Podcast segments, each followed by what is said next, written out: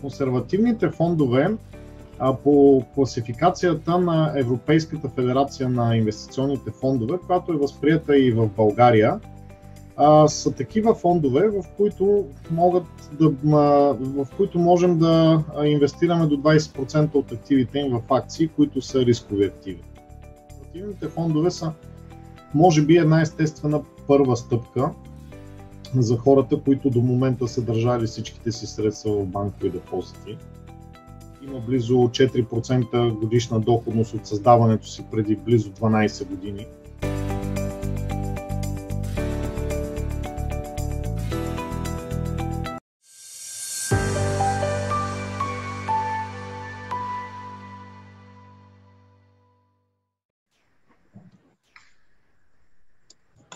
Добър ден, здравейте, уважаеми зрители. Аз съм Деян Василев, а вие гледате Моите пари ТВ.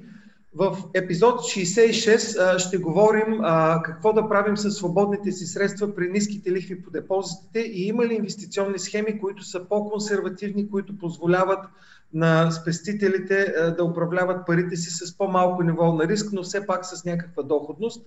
А, наш гост днес в а, студиото е през Zoom а, Ивайло Пенев. А, добре дошъл, Ивайло.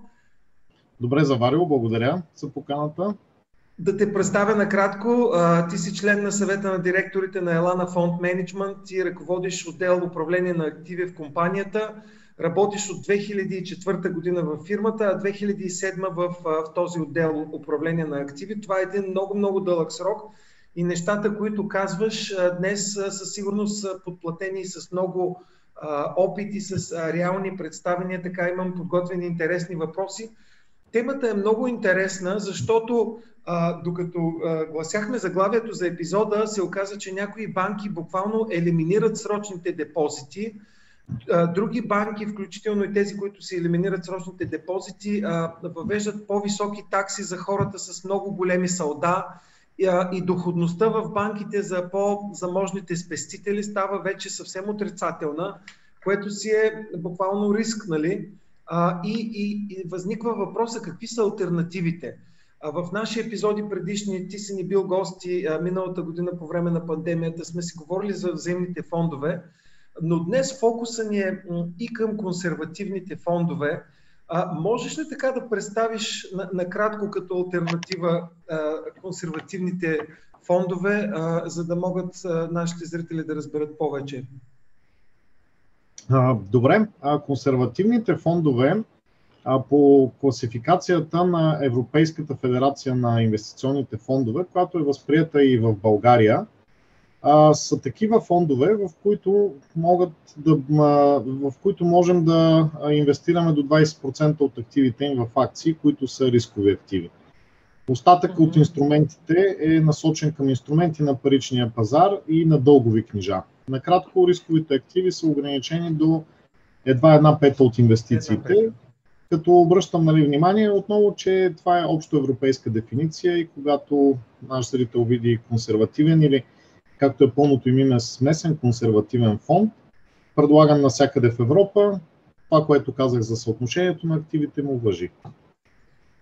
Добре, тази класификация е наистина интересна и универсална. Ние в моите пари направим една класация годишна на взаимните фондове, която е публикувано и на сайта. И в различните категории има различни фондове, чиято доходност гледаме за последни 3 години с специалните му стандартни отклонения, Sharp Ratio и така нататък. Специално в категорията консервативни фондове, поздравления на Елана Еврофонд си е призор и за 2020 година и в минали години сте в топ 3 попадате. Поздравления за, за този резултат и наистина ми е много интересно да, да говорим за, за тази альтернатива.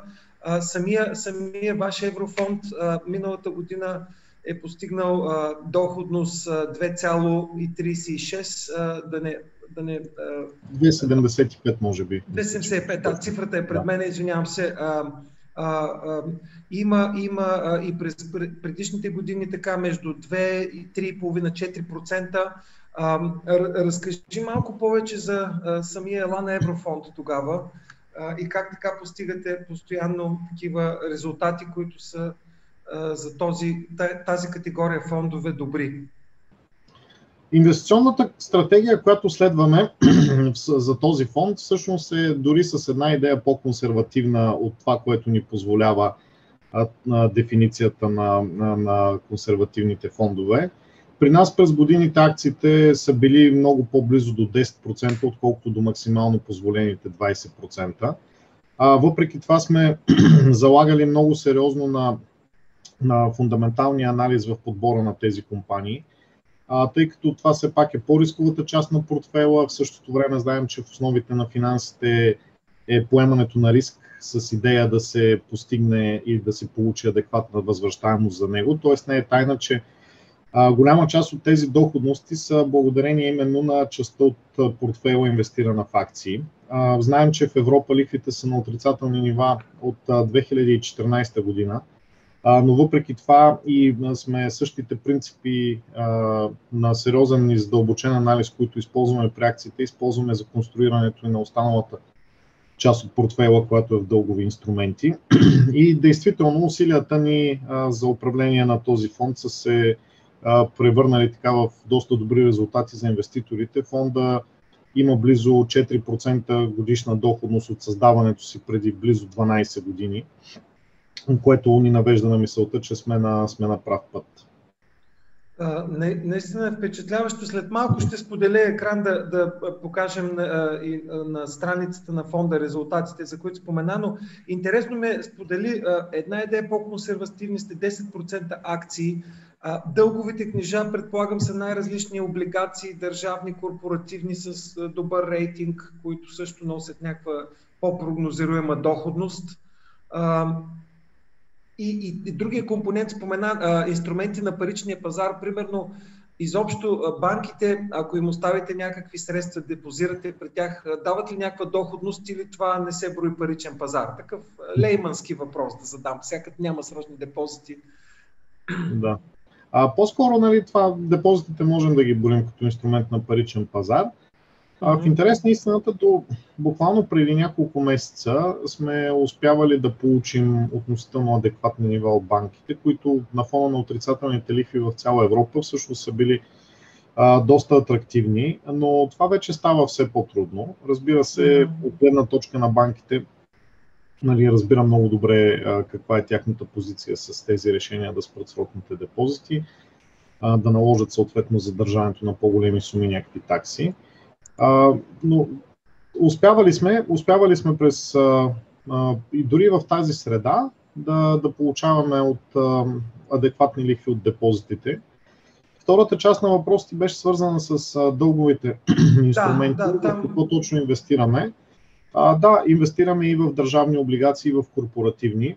А, за съжаление, държавните облигации на, на европейските държави а, почти не остана някоя държава, която да носи а, положителна доходност или ако има положителна доходност, съответно трябва да се а, поема допълнителен риск, свързан с срока на облигациите, т.е. да се купуват книжа над 10 15 години остатъчен падеж или на такива с държави, които имат, да кажем, по-проблемни финанси или са по-задлъжнели.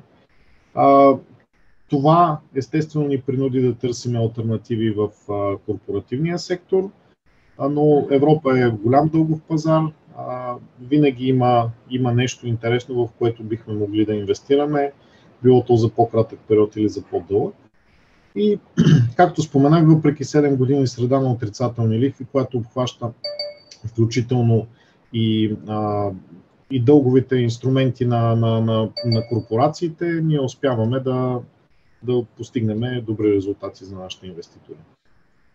Наистина, това, което ти споменаваш, го, го слушаме по новините, търсенето на, на малко по-добра доходност и в България явно с депозитите и частта, която са в банките вложения, ще, ще намалява доходността, а, а специално корпоративните облигации, предполагам, както купувате много внимателно акции, тези 10 до 20% от портфолиото, така и а, корпоративните облигации а, да са на, на фирми, които са с така добри перспективи, отрасли, където е ясно, че те ще могат да изплащат тези заеми, лихви, нали, корпоративни бондове, така наречени. Предполагам, че си има да. стрикни критерии, все пак имате. Точно така. Не е нужно и дори секторите да са, да са толкова перспективни и бързо растящи, като да кажем високите технологии.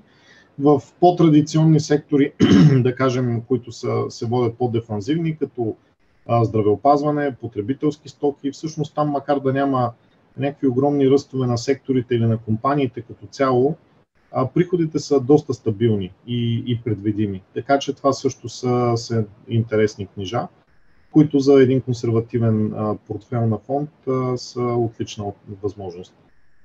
Тоест, да, тези фирми имат стабилни приходи и а, възможността им да обслужват а, тези облигации е, а, може да се оцени добре. А, Точно. Значи, от една страна, знаем, че вече към 80 милиарда отидоха спестяванията на домакинства в банките.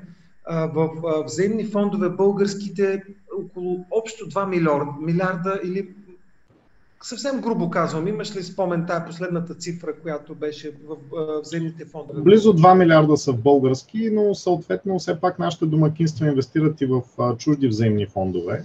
Да, а, така, да. Че така, че, размера на индустрията в България е, е по-сериозен. От това, да речем, но, по-сериозен, двойно да е. Да, съотношението да. между 2, айде 4 милиарда да го направим 80 милиарда, това е на фона на дори на централноевропейски страни, сигурно все още е много-много ниско. И а, а, тук разговора ни е буквално като а, въпросите, които задават хора, да речем, с а, добри спестявания, много високи заплати, а, които вече тези а, нулеви лихви а, ги прогарят в депозитите. А, какъв а, консервативните схеми, това, което ти казваш, а, нали, доходност между 2 и 4%, а, как, за какъв тип а, вложители са подходящи тези консервативни схеми а, и какъв срок долу-горе е добра практика, ако депозирам в консервативен фонд? Каква е препоръката? Инвестирам, не депозирам, извинявам се. Да. Ако ми позволиш, преди да отговоря да. на въпроса, бих искал малко да коментирам това, което каза малко по-рано. Да, разбира се. Че дори на фона на, на останалите европейски държави, тези по, да кажем, по-на изток, mm-hmm. нивото на, на индустрията на взаимните фондове в България е относително слабо. в интерес на истината, аз съм правил а, едно доста задълбочено проучване на индустрията на взаимните фондове в страните от бившия социалистически блок. Това беше като част от, от MBA програмата, която завърши преди няколко години. А, резултатите бяха много интересни. Наистина България стоеше на последно място като проникване на, на взаимните фондове и като процент от спестяванията на населението и като процент от брутния вътрешен продукт на страната. А, но това до някъде се обясняваше и с ефекта на богатството, тъй като знаеме, нали, не е приятно да си го припомняме, но България си остава най-бедната членка на Европейския съюз.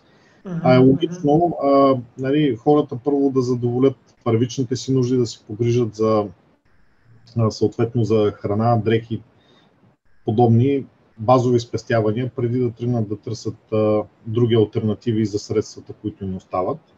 Но Факт е, че това се променя. Ти спомена наистина заплатите и доходите в България а, нараснаха доста през последните години, което е чудесно. нали, хората определено имат по-сериозна покупателна възможност. И това позволи всъщност през последните 2-3 години нашата индустрия да започне да нараства с все по-ускорени темпове, което са чудесни новини. Нормализация. Сега, Нормализация, да. най-после. да, буквално. На, настигаме средния европеец, както, както обичат да казват економистите. А, сега по, по въпроса ти, нали, дали има някакви, а, какви са всъщност а, срокове, а, какъв е профила на типичния инвеститор за фонда. Може би да започна с сроковете. Фиксирани и задължителни неща. При инвестирането няма, но има препоръки, които как да кажем, увеличават шанса да получим адекватна възвръщаемост спрямо профила на инвестицията, която правим. В този ред на мисли всички инвестиционни възможности си имат минимални препоръчителни хоризонти, които са съобразени както с профила им и целта им е да покажат в какви срокове хората могат да очакват реалистично да берат някакви плодове от инвестицията си. А, разбира се, доходността може да се реализира и в по-кратък срок, но в по-дълъг срок имаме по-голяма сигурност, че това ще се случи. Иначе консервативните фондове са, може би, една естествена първа стъпка за хората, които до момента са държали всичките си средства в банкови депозити. Uh-huh. Не винаги е разумно и не винаги имат и възможността да поемат риска директно да минат в фонд, който инвестира в акции. Разбира се, ситуациите при всеки отделен човек са различни и тук идва ролята на нашите консултанти, които разбира се могат а, да вникнат в, във всяка индивидуална ситуация и да дадат правилната препоръка. Точно исках да споделя това, което нали, ние забелязваме и а, посетителите на сайта коментират. Някои хора просто не могат да понесат големите флуктуации в цената на дяловете. Купят си, да речем, акции в даден фонд дялове и цените скочат 15-20%, след това обаче минус, минус 15 надолу. Това, което пропуснах да спомена, нали, сега може да кажем, че в консервативната схема всъщност се постига много по-малко, по-малки флуктуации при, при, при вас и като цяло в, за консервативните фондове, нека да споделим на хората долу-горе как варира доходността и максимална, не загуба, ами период на спад на, на активите. Може би нека да, да споменеме примера с нашия Лана Еврофонд, който е консервативен и да видим какво се случи миналата година, март месец, когато а, бяха много резки, много бързи и сериозни спадове покрай пандемията, тъй като това е криза, която е неочаквана, непредвидима и имаше много сериозен ефект върху целия свят. А, ако позволиш да припомня, големите борсови индекси по целия свят, включително и а, нашия Софикс, паднаха с над 30%. Над 30% в за ден-два направо се случи. Един месец, може би от 20 март до към, от 20 февруари до към 16 март, нали, ако uh-huh. не се лъжа, върховете преди а, избухването на пандемията и локдауните бяха около 20 февруари. Около 16 март бяха даната, тъй като имаше много сериозни реакции от правителства и централни банки по целия свят. А, но 30% спад на борсовите пазари значат сериозни загуби за рисковите активи. А, максималният спад от началото на 2020 до март месец за нашия Лана Еврофонд беше а, по-малко от 3%. И в края на годината, естествено, той завърши с 2,75, ако помня точно цифрата на плюс. Тоест, дори, дори при такива огромни сътресения и кризи на, на, на борсовите пазари, един консервативен фонд е изгубил нещо, което според мен е достатъчно малко, за да не притеснява инвеститорите и тези от тях, които не са, а, нали, не са се оплашили и са се фокусирали върху това, че фонда е консервативен. Разбира се, и финансовите пазари могат да се движат и нагоре и надолу, но са си изчакали препоръчителните хоризонти. Няколко месеца по-късно, освен че загубата е набаксана и фонда завършва годината на положително ниво. А, на нашия сайт има една много хубава таблица с месечните доходности на фонда и за Знаеш ли, аз ще, ще споделя, даже ако искаш за секунда, защото една картинка е равна на хиляда думи. А, сайта на Елана за Елана Еврофонд. Ето да коментираме и тази графика и отдолу това, което спомена месечна доходност. Ето точно се вижда, може би сега ще я увелича и ще центрирам за секунда. така, ето има буквално от 2009 година се вижда така. Това всъщност е създаването на фонда, да? От създаването на фонда и това, което спомена 2020, ето миналата година, март месец, а, тези спадове, кумулативно около 2,8-3% са станали. След това... По-малко от 3, тъй като предния месец е положителен, но това, са, това е снимка към края на дадения месец около 16 март бяха по, малко под 3% максималните спадове, около може би 2,7-2,8. А друг момент, по който искам да обърна внимание е Ако uh-huh. нашите зрители помнят и ти помниш, 2018 година през четвъртото три месечие имаше едни много сериозни спадове на, на борсовите пазари, които тръгнаха от едни разпродажби в Штатите. В Штатите дори мисля, да. че индексите за кратко да. минаха в така наречения мечи пазар, т.е. имаха спадове от над 20%. Ето един подобен период, в който загубата за, за 4 месеца е ограничена дори до под 2%. Нали, тоест, в тези, в такива, дори в такива моменти на, на резки и много дълбоки спадове, фонда реагира съвсем минимално, което и се очаква от него, тъй като той е консервативен и ролята му, освен да носи по-добра доходност от альтернативата банков депозит е и в моменти, в които има сериозни сътресения, загубите от него да са минимални. И, Ивайло, само тук да, да споделим, ето най-дясната колона общо всъщност е а, годишната доходност на фонда.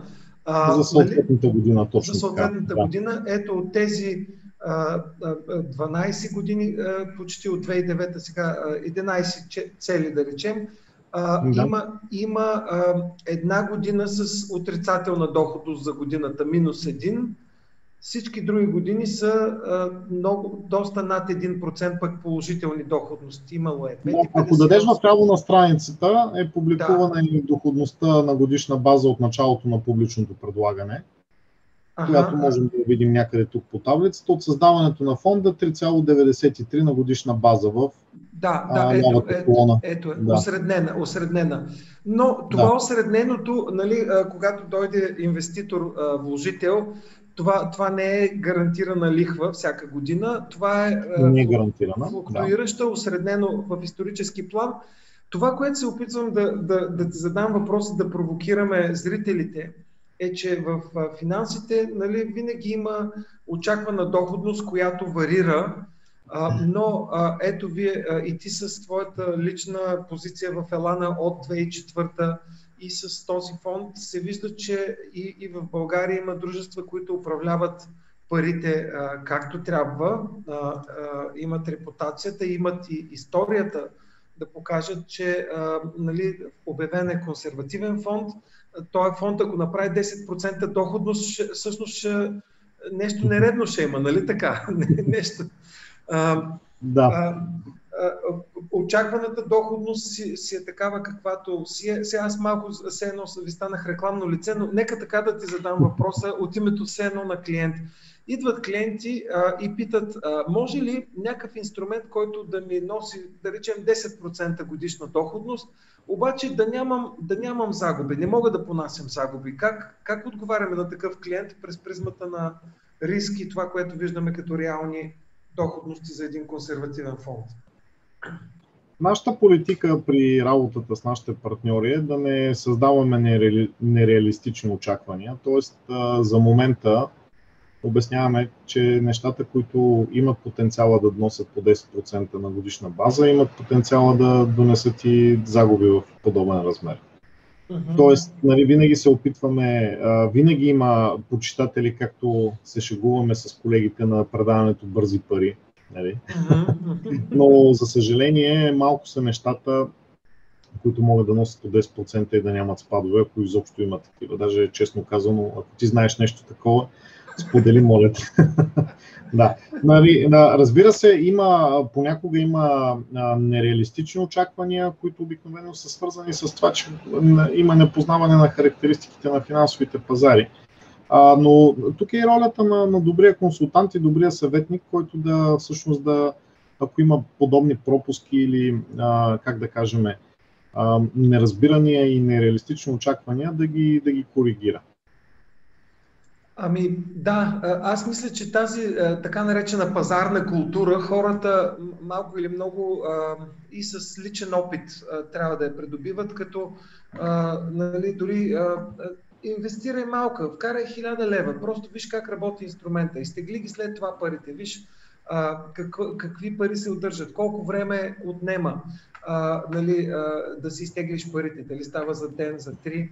А, между другото, това ме така навежда на въпроса, а, такси и комисионни си има и този фонд, те са изложени в да. а, проспекта, предполагам и лесно видими в сайта. Тази доходност е след удържане на всички такси или преди? Просто за да, да, така да раз, са наясно хората. А, по закон доходностите на всички фондове, не само на нашия, на всички фондове в България, са обявени след таксата управление. А, по някои от фондовете, разбира се, имат такси на входа и на изхода и съответно те няма как да се отчитат в тази доходност. А, затова доходностите са обявени на годишна база винаги. Тоест, ако видите колонка някъде за 5 години 3%, това не значи, че за всичките 5 години инвестицията е нараснала от 100 на 103 лева, да кажем. Значи, че всяка година е нараствала с по 3%. А, и а, в този ред на мисли, таксите на входа и на изхода, разбира се, има инструменти, а, чрез които могат да се заобиколят. Това обикновено са така наречените спестовни планове, ага, при които нали, за, за, а, като компенсация за това, че даден клиент се съгласява в рамките на някакъв по-дълъг период регулярно да внася някаква сума и да я задържи във фонда, той получава отстъпки от съответно от таксите на входа и на изхода или от някоя от двете. Да, да, чрез пестовните ви а, имате и такъв инструмент. Сега специално това, което виждам от проспекта, годишната такса е 0,75% менеджмент за управление, която тези доходности са след тази такса. Точно, а на, за консервативен фонд 0,1% на вход и 0,3% на изход при обратно изкупуване, което пак е да. доста а, остава, вижда се при доходност 2,75%. Това да речем, за, за годината би било за тази година, ако изтеглиш, но ако човек държи средствата си 5 години и, и натрупа около 12-15% доходност, средно да речем, на изхода само 0,3% биха били удържани. Нали така? Точно така. Те, всъщност това е еднократна такса, тя не е на годишна база и колкото по-дълго се държат тези средства, съответно толкова повече се размива тя в годините, а както казах и през пестовен план, ако той се изпълни, таксите на изхода отпада. И тук пък аз сега да взема повод това, което ти сподели, по-богати като ставаме, нали, натрупват се аварийни фондове, натрупват се фондове за вакансии.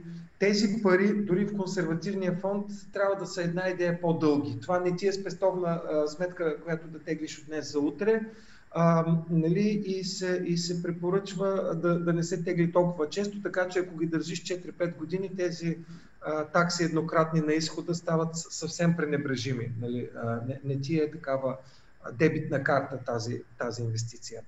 А, добре, а, извинявай, а, кажи. Да, нещо искам да допълня. Другото е, че а, исторически погледнато държането на пари в брой в много къси периоди се оказва най-изгодната инвестиционна възможност.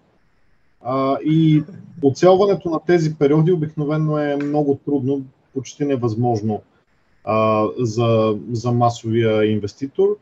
А, затова, като допълнение на това, което ти каза, освен нали, за избягването на някакви такси, всъщност по-важно е парите да бъдат оставени да работят, за да може да се трупат доходности върху инвестираната сума и върху доходността, която се получава. Тоест да може ефекта на сложното олихвяване нали, да, да работи в, да в полза на инвеститора. Абсолютно. И сега предполагам, сигурен съм, че част от зрителите, които имат големи депозити, се научили, че вече няма да имат депозити, се чудят какво да правят. Малко за сигурността а, при тези а, инвестиции, какви, какви гаранции има, какви защитни механизми има изградени от държавата, да поговорим за... Нали, има риск при инвестирането, което стойностите флуктуират. А, даже аз думата загуба не я харесвам. Защо? Защото това е временно спад на стойността. Ако ти не продадеш акциите си в този момент или дяловете, ти тая загуба а, само я реализираш, ако продадеш. Иначе просто имаш спад на портфолиото, после а, се повишава стоеността, а печалбата и загубата са само при реализирани при продажба. Но, извинявам се за отклонението, а, другото нещо е гаранция за, сам, за самата инвестиция. А, какви, какви са схеми, а, механизмите за гарантиране на, на тези инвестиции? Ако разкажеш, е интересно. Мисля, Добре. А, значи ние така подхванахме разговора, а, контрастирайки, може би, или давайки като альтернативи фонд, консервативен фонд и депозит. Затова отново ще тръгна нали, от депозита, който може би е базовата по подразбиране нали, альтернатива, която хората избират. А, депозитите имат своите уникални характеристики, една от които е държавната гаранция, разбира се.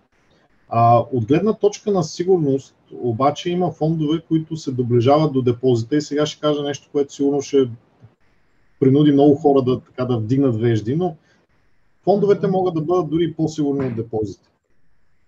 Добре, това, ето вдигнах да, вежди. Не, че да, е трудно.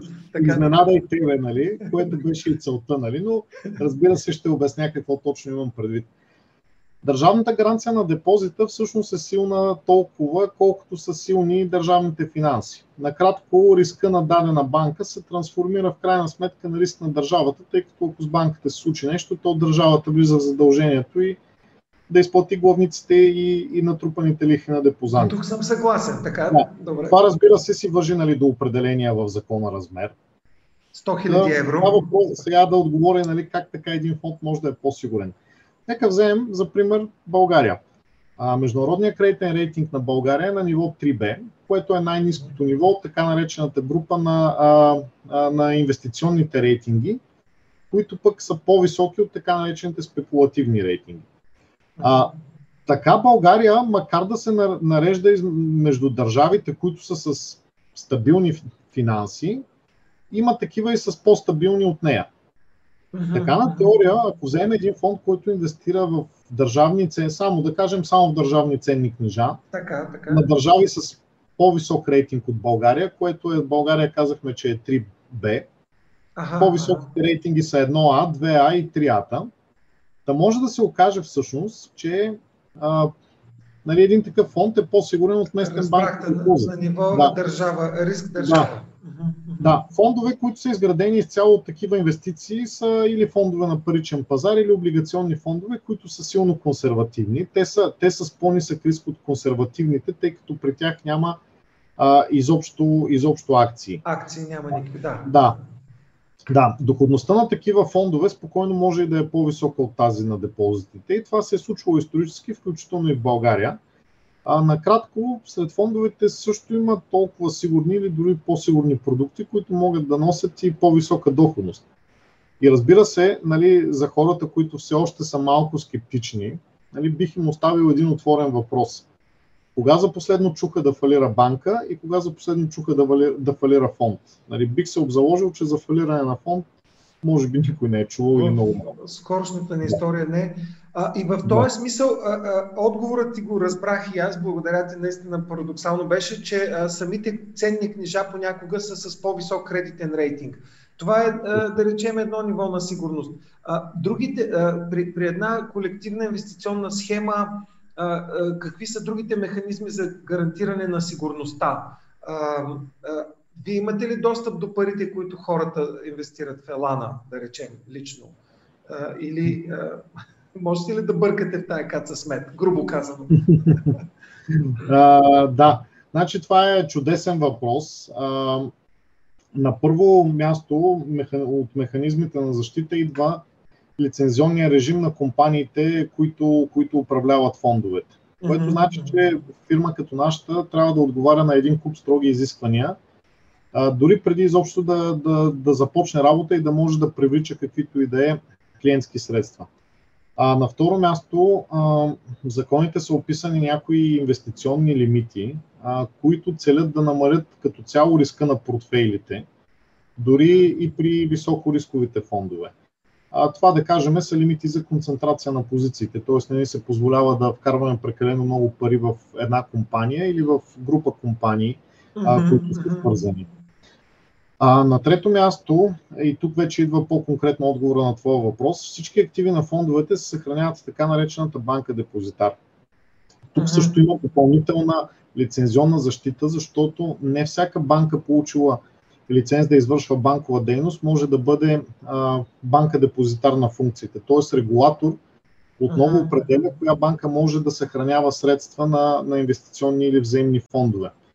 А, Ролята на тези банки, освен да съхраняват паричните средства и финансовите инструменти, в които инвестират в фондовете, е също и да контролират правилното изчисляване на стоеността на фонда и доходността, която публикуваме, да извършват плащанията по сделки, когато инвестираме средствата на фонда, да извършват разплащанията, когато инвеститор си тегли инвестираната сума или съответно когато получаваме нова инвестиция в фонда.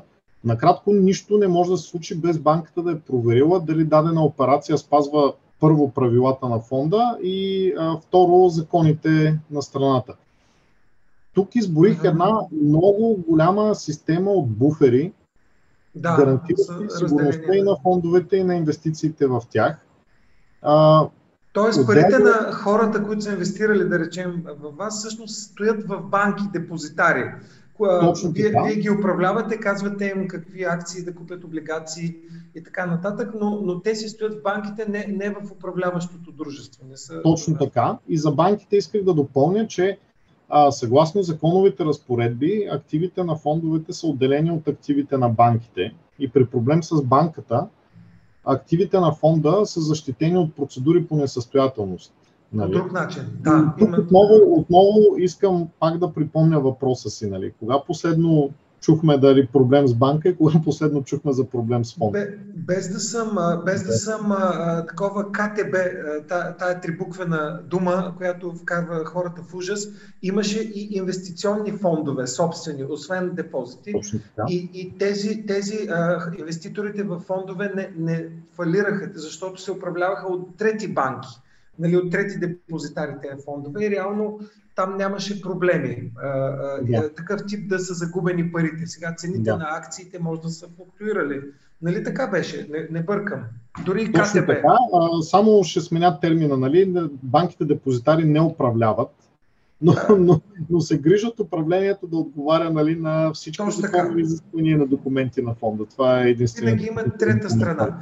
Добре, това, това мисля, че стана, стана ясно на, на хората или поне на мен, че, че всъщност има още едно ниво на, на защита и а, има, имаше някаква гарантирана сума от КФН, тя въжи ли за този тип инвестиции? За фонда за компенсиране на инвеститорите в ценни книжа, но то покрива инвестиционните посредници.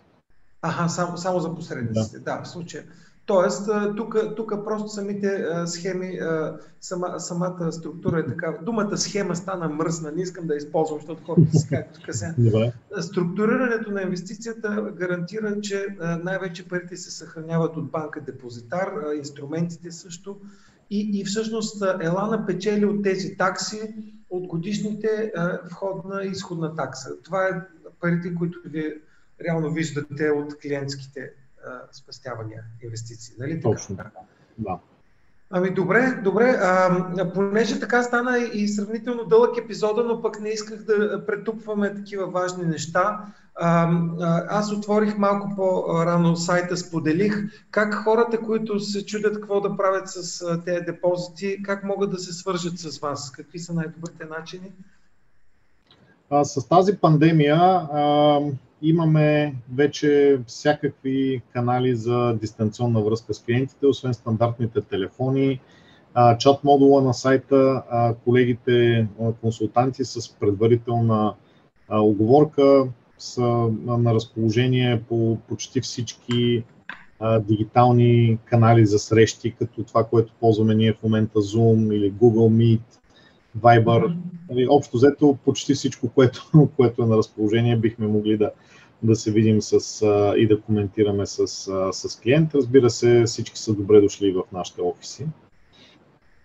Чудесно, ние също ще сложим линкове в а, епизода в описанията, така че наистина се надяваме.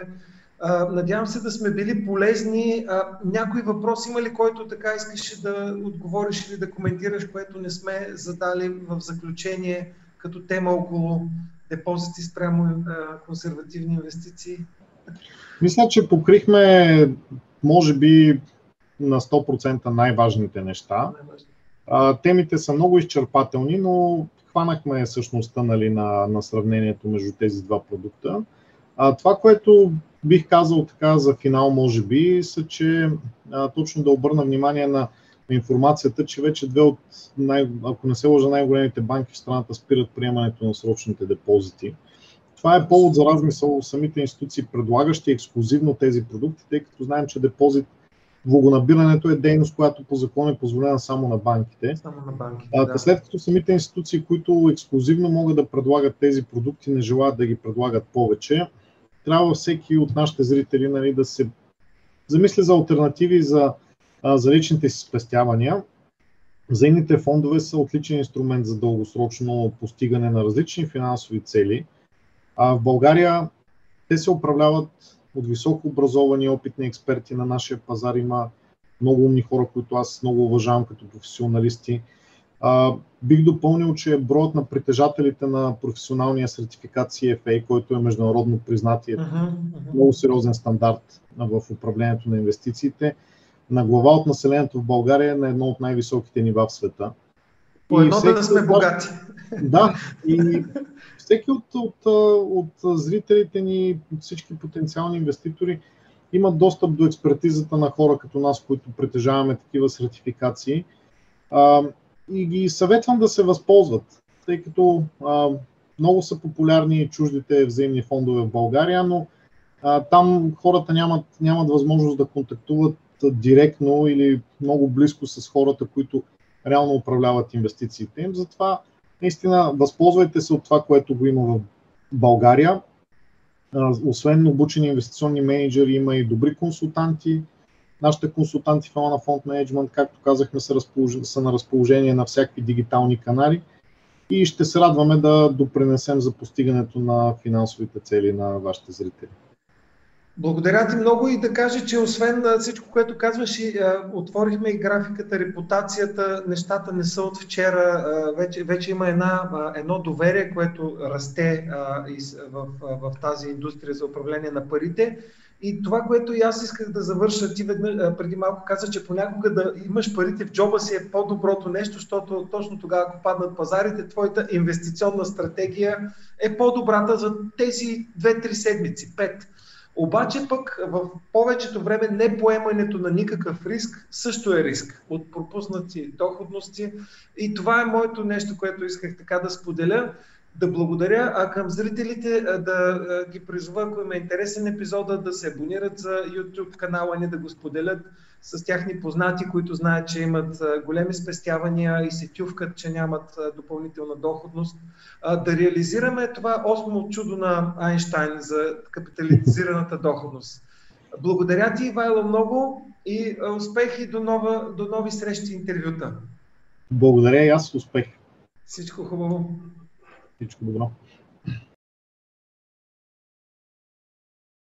Ако нашето предаване ви допадна, харесайте ни, последвайте ни, споделете ни, абонирайте се, коментирайте, препоръчайте ни, удумайте ни. Ако нещо много ви вълнува, пишете ни. Ще се видим следващата седмица.